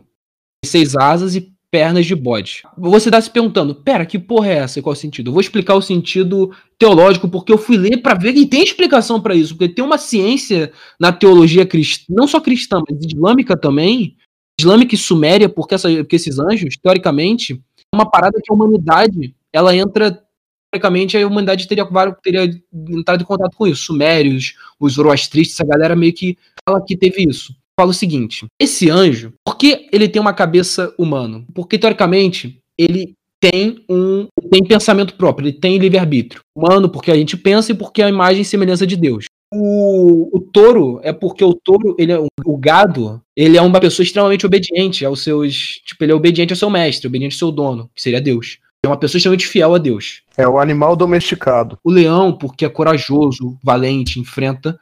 A águia, porque a águia, quando, se você estudar, a águia ela voa por cima das tempestades. Ela voa por cima das crises, ela, ela contorna crises. Ou seja, você analisando tem um sentido, mas, cara, é loucura que você vê em Ezequiel, Isaías e Daniel, esses três em Jó também, toda vez que eles entram em contato com algum dos anjos, o cara dá uma pirada, até o fato que o anjo, ele entra em contato com o cara e fala, cara, não tem medo, não tenhas medo, tá tudo, eu não vim aqui pra te fazer mal, eu não vou fazer nada contigo, eu vou entrar em contato contigo pra te avisar isso, isso, isso, deixar que tu faça assim, assim, assado, e por aí vai. Serafim eu acho mais bizarro. Ô, não, tem, mais uma coisa no querubim, pô. Ele é coberto de olhos. Tu lembra disso? Sim, é verdade, cara, quase esqueci, porque teoricamente ele fica, ele, ele guarda a parte de fora do trono de Deus, ele guarda os portões do trono de Deus. Então ele é, então ele é onisciente. Ele sabe todo mundo que vai entrar. É, exatamente. Aí tem uma teoria que diria que o Lúcifer, quando ele foi derrubado, ele seria um querubim, porque ele não era, ele não era um arcanjo. Os querubins, eles emanam luz. Hum, Esses caras da angiologia, que, tipo, católicos, católicos e protestantes, os caras falam que Lúcifer, teoricamente, ele seria um querubim, porque ele emanava luz e ele achava que a luz dele conseguiria ofuscar a de Deus, seria maior que a de Deus. Por isso que ele foi, se rebelou. Então tem essa teoria ainda mais. Kibelcast é ocultismo e angiologia para todo mundo, basicamente. maravilha, cara. Pois é, então vou falar do Serafim. Serafim, ele é. Cara, basicamente, Serafim, ele é um- uma mutueira de asa. Como diz o pessoal da minha família, né? Ele é. Ele, ele é três pares de asas, sendo que dois pares ele cobre o rosto. E, os, e outros dois, e um par ele cobre o rosto, o outro par ele cobre o corpo, o próprio corpo, e o outro par é que ele usa para voar, né? Então são, são três pares de asas, só que duas voam e as outras quatro servem para cobrir o rosto e o corpo dele. Muito bizarro. ele também tem alguns olhos, não tem tantos olhos quanto o querubim. Teoricamente, o serafim, ele inclusive ele emana calor. A parada dele é diferente. Ele fica, eles ficam em volta do trono de Deus, o glorificando. Entendeu? Como se. Porque os querubins protegem e eles ficam glorificando o trono de Deus em volta. Tanto que o anjo que perdoa Isaías, falando tá perdoado, um serafim. Porque Isaías tem uma. Ele não consegue ver o trono de Deus, porque o trono de Deus é uma luz que a gente não consegue ver. Porque é um serafim chega nele, o serafim não mostra o rosto, porque ele tá de olhos fechados. Ele coloca olho na terra e fala: perdoado todos os pecados, como se fosse um perdão completo, e agora você vai servir a Deus e vai fazer todas as profecias. Então também tem essa questão. Dependendo, ele poderia ser um porta-voz. O Oferim, que eu não sei, eu não tô ligado no Oferim, tipo, eu realmente não tava sabendo do Oferim, não. É Ofanim, Ofanim. Ofanim. É, não, então, ele é, cara, ele é tipo um átomo. Assim, só que eles são só duas, duas é, é como se fossem dois bambolê é, perpendiculares e cruzando e que cruzam entre si. É, é, tipo, é basicamente isso, só que coberto de olho. Eles, ele, essas duas rodas, digamos assim, que ficam, elas são cobertas de olhos, cara. Cara, que coisa mais bizarra, velho. Aí, eu vou falar uma parada, se você analisar bem. Se você for ler a Divina Comédia, a Divina Comédia é. Como pode dizer? A gente tem uma imagem de Deus que é diferente do que a gente olha. Isso aí, teoricamente, eu falo isso no cristão. Teoricamente, a gente foi feito na imagem e semelhança de Deus, correto? Correto. Tanto que Miguel e. Tanto que os quatro arcanjos, eles são humanos. Eles, a gente, todas as descrições deles são humanos. Descrições que tem no Apocalipse, Gênesis, é, é humano. Uhum. Então, teoricamente, Deus é como se fosse a gente. Mas ele tem uma.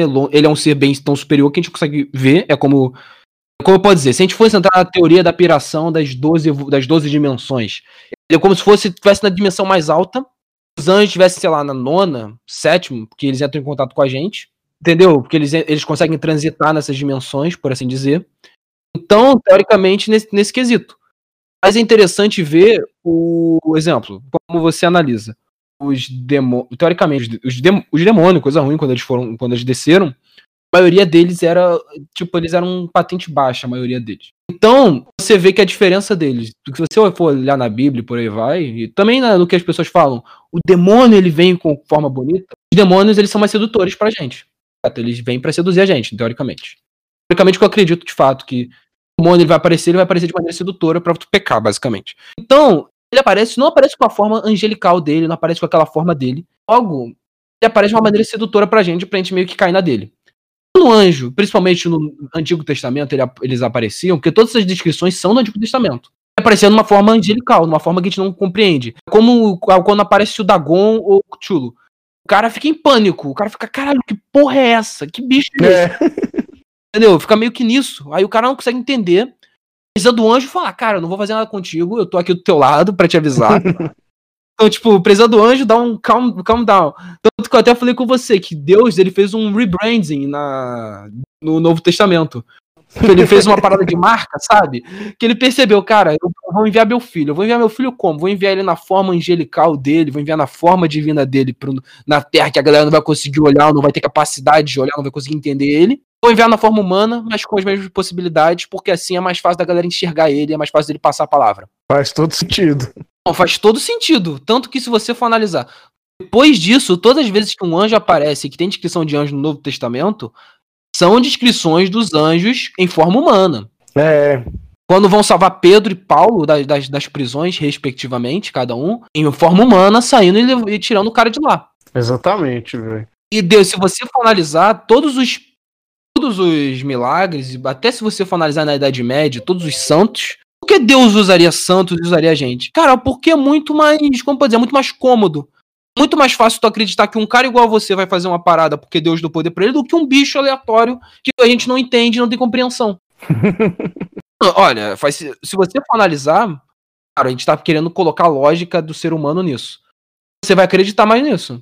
exatamente, velho. Igual o Verdivaldo, o Glenn Greenwald. O Glenn Greenwald, ele é um humano igual a gente. Eu acredito que é reptiliano, na real. Mas ele é um ser humano. é só por ele falar um obrigado, essas paradas assim, com aquele sotaque, a gente já não leva o cara bem. Imagina um anjo. É. Entendeu? Tipo, não é uma parada da nossa compreensão. É como a parada do Lovecraft. todos os bichos, a galera pira e você vai entrando na piração e vai ficando cada vez mais louco, Uhum. porque é um tá fora da nossa compreensão. A maioria dos seres, o Cthulhu não se importa com a gente, teoricamente ele estaria um pouco acima, e os outros estão embaixo. Se você for entrar na piração do Alex Jones, de que o Alex Jones ele fala que tem seres corroborando e entidades corroborando. Você entrar na piração do Alex Jones, fala que o bem quando ele se reúne. Teo- Teoricamente, toda vez que o bem se reúne seria quando o anjo vai dar uma mensagem pra gente. E quando o anjo dá uma mensagem pra gente, ele dá uma mensagem diretamente. Logo, ele desce de dimensão pra falar com a gente. Uhum. Então eu tô entrando nessa parada, tipo, porque eu já ia falar de Lovecraft, eu já chamei o tal, e do nada eu recebi um meme desse de Accurate Angels, eu falei, caraca, isso é muito Lovecraft, dá pra falar, dá pra, encaixa perfeitamente no assunto, se você analisar. Não, perfeitamente, cara. Eu tô aqui. é, eu tô aqui. Tô, tô até mas- mastigando essa teoria aqui, velho. Que, meu irmão, muito. Ou seja, a gente tá juntando ocultismo, cristianismo, geologia teoria física das cordas de dimensões junto pra provar um ponto só, cara. Tipo, Zacarias Sitchin, é John Fortune e. e mais uma par de gente aí, de, de, de autores. Exato, mano. Ou seja, você vê que isso, isso realmente, tipo, quando você começa a entrar nessa Red Pill maluca, porque tem vários tipos de Red Pill, teoricamente. Essa aí é a mais louca possível. Que na realidade a gente tá num tecido da dimensão no meio, ou talvez lá no fundo, que a gente não entende direito. Tem seres extradimensionais, que seriam os anjos, Deus, essas entidades como Cthulhu por aí que são entidades que estão um pouco acima, mas estão cagando pra gente, entidades que querem interferir na gente, que querem aparecer aqui. Então, quando você começa a entrar nessas paradas e entrar naquela teoria de, como se falou, que os caras que acreditam no Cthulhu de verdade, o cara acredita que vai summonar ele e quebrar o tecido da dimensão, quando tu começa a entrar nessas paradas assim, tu fica doido, cara. É um papo muito maneiro pra fazer bêbado, mandando real. É um papo muito maneiro pra. Exatamente. Exatamente. Cara, mas é, mas é, é é loucura mesmo, velho. É É loucura demais, cara. E o. o oh, mas uma coisa aqui que eu, eu tenho que fazer, esse, esse adendo eu tenho que fazer, cara.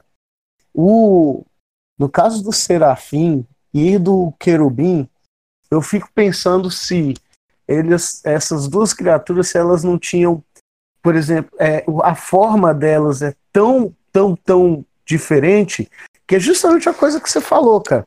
É, a nossa mente não consegue compreender. Então, assim, é, da mesma forma que você vê uma criatura Lovecraftiana, você dá uma pirada, né? Você pira também, é do jeito que você disse, né? Você piraria também vendo uma criatura dessa.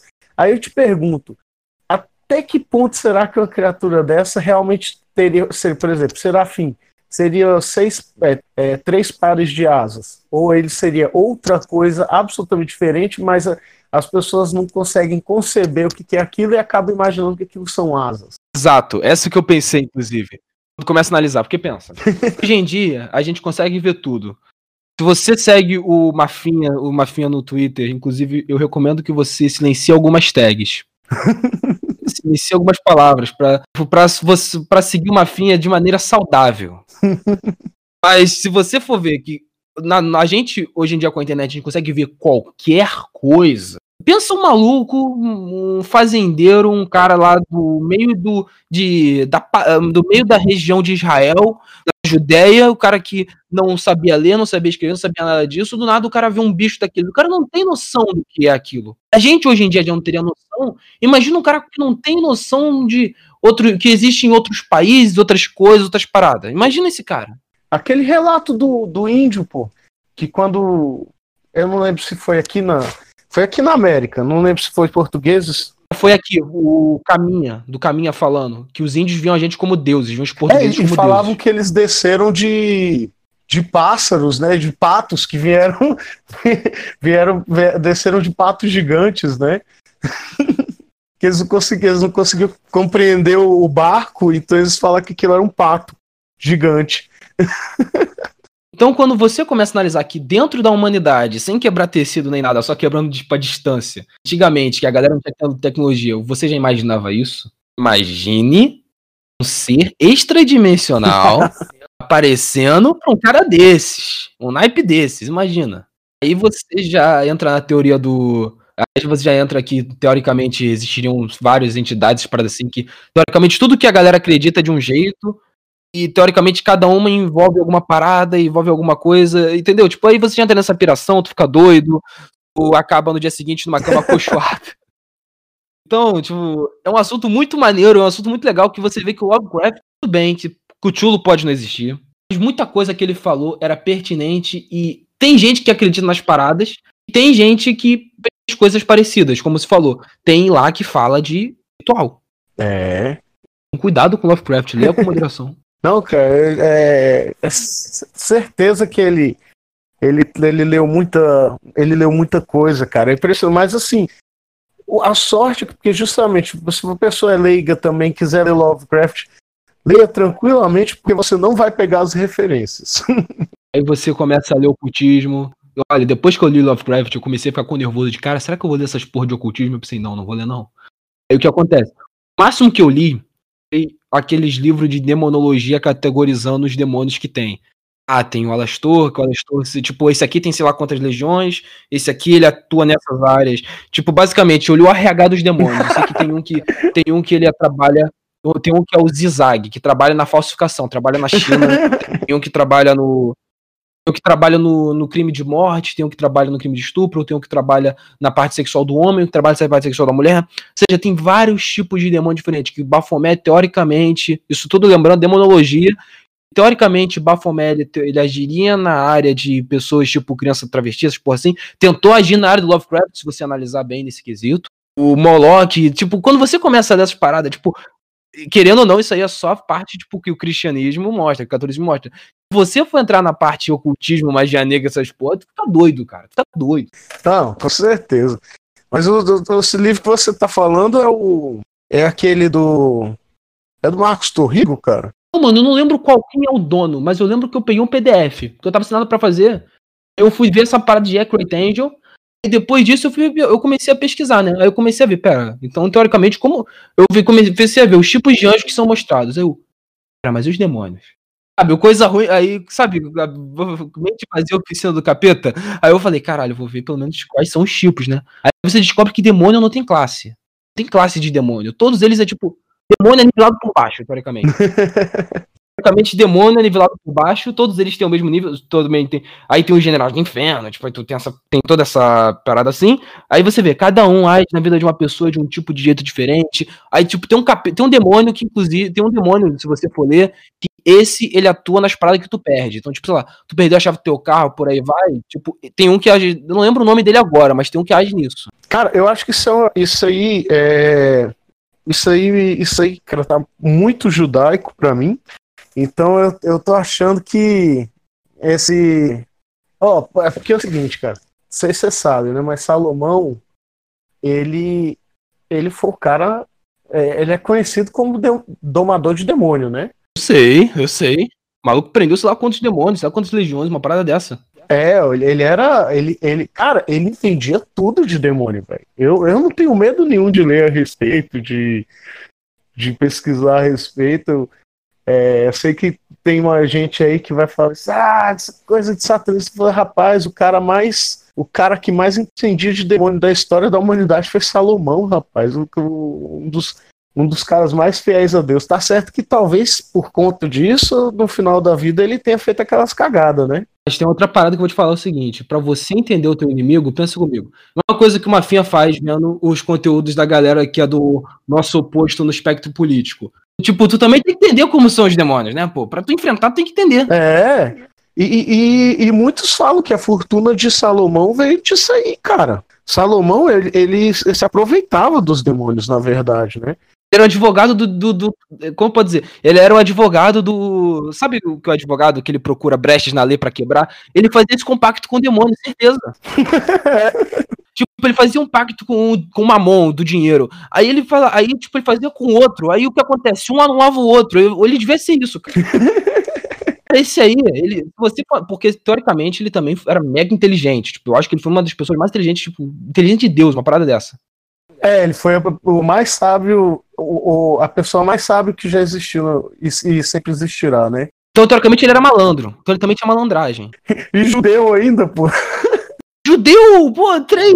Ou seja, sabe o que o cara fazia? O que ele deve ter feito? Ele deve, ele aprendeu todos os demônios. Ele, ele se correu conhecimento. O que ele fez com isso? Ele começou a fazer o, ele começou a enganar os demônios, começou a fazer golpe no demônio.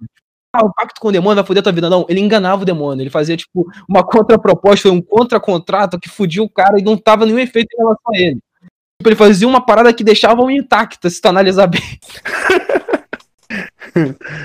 Já tá me lembrando. de- Ligado, Yu-Gi-Oh! Carta armadilha? Tipo, ele fala com, sei lá, o demônio X, ah, você sacou acordo aqui. Aí ele faz um acordo lá e fala, mas você caiu no meu outro acordo que eu tenho. Igual o Constantine. Tu leu o Constantine? Tem uma parte que ele fica imortal porque ele criou um impasse entre os generais do inferno no quadrinho, na Vértigo. Não, esse aí eu não li. Deixa eu te explicar isso aí, porque é muito foda. Porque ele faz basicamente isso. Inclusive, eu imagino que Salomão, se ele mexer nos demônios, ele, ele, fez, ele deve ter feito mais de uma vez isso. É o seguinte. Ele, ele enganou porque um cara que era amigo dele fazia uma mega cerveja foda, parada assim. Ele, o cara fez um pacto e o demônio ia levar a alma dele depois de um tempo. Só que tinha uma maracutaia que a cerveja virava água benta, né? E quando o demônio ia levar o cara, aí ele falou com. Ah, bora beber, né? Antes de levar o cara pro inferno. Na hora de fazer, ele fez a maracutaia de transformar a água benta em. a, a cerveja em água benta. Deu o demônio. Aí esse demônio jurou ele de morte. Ele ficou com câncer e tudo mais. Ele sabia que ia morrer, sabe o que ele fez? Ele, ele fez três contratos com os outros três generais do inferno. Aí na hora que ele ia morrer, que o cara ia de- pegar uma dele, o demônio lá todo, caralho, vou pegar uma desse filho da puta. Chegou. Na hora que ele dropou pra pegar uma dele, levou, apareceu outros três. Aí os três eles ficaram, pera, a alma é minha. Não, a alma é minha. Aí o que acontece? Os quatro, como eram generais do inferno, eles não eles não estavam, eles estavam em pé de igualdade, tinham o mesmo número de doenças, porra. Eles não podiam declarar guerra, porque ia ser merda. Também tem um outro aspecto de que eles não podiam recusar porque era, como eu posso dizer? Era sinal de fraqueza. Então ele criou um impasse jurídico nos demônios que ele ficou eterno, ele, ficou, ele virou imortal. Pô, essa jogada é muito boa, velho. Muito boa. Cara, se Salomão, ele, como você falou, ele era o cara que mais entendeu de demonologia, essas, ele entendeu mais dessas porra desses bichos aí.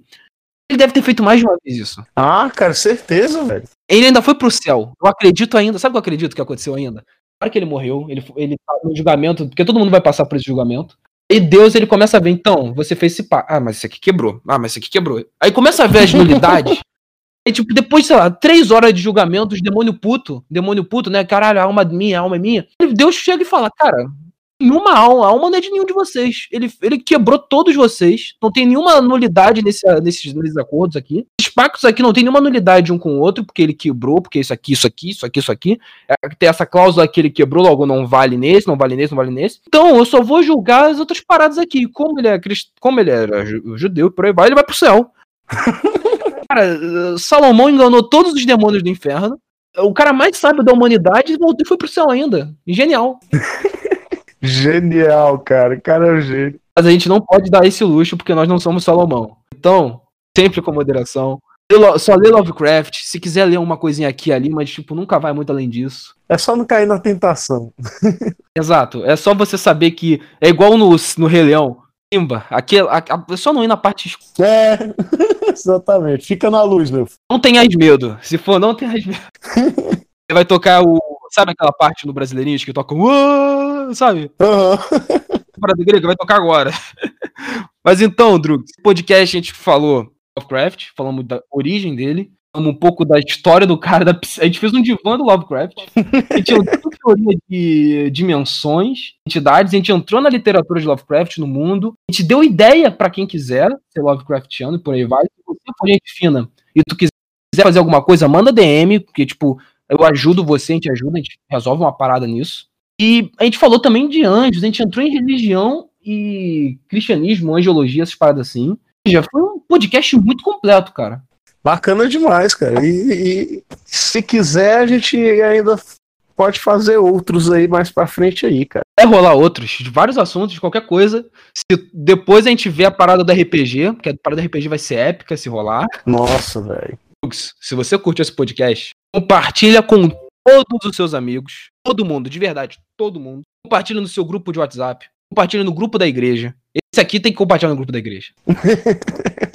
Aqui tem que compartilhar no grupo da igreja, que isso que merece, porque a gente falou de anjo. A gente falou bem de anjo, tipo, a gente falou do ocultismo, mas a gente falou que realmente é uma parada ruim. A gente falou que dependendo de quão bom você, se você ou seja, se você fizer um doutorado de direito, fizer três anos, fizer direito, licenciatura, ver a sua carta da OAB, ficar o quê? 40, 50 anos estudando demonologia, começar a enganar os demônios no. Começar a enganar os demônios, acho que tu se dá bem. Você consegue, cara. Se você, se você confia no teu taco, vai.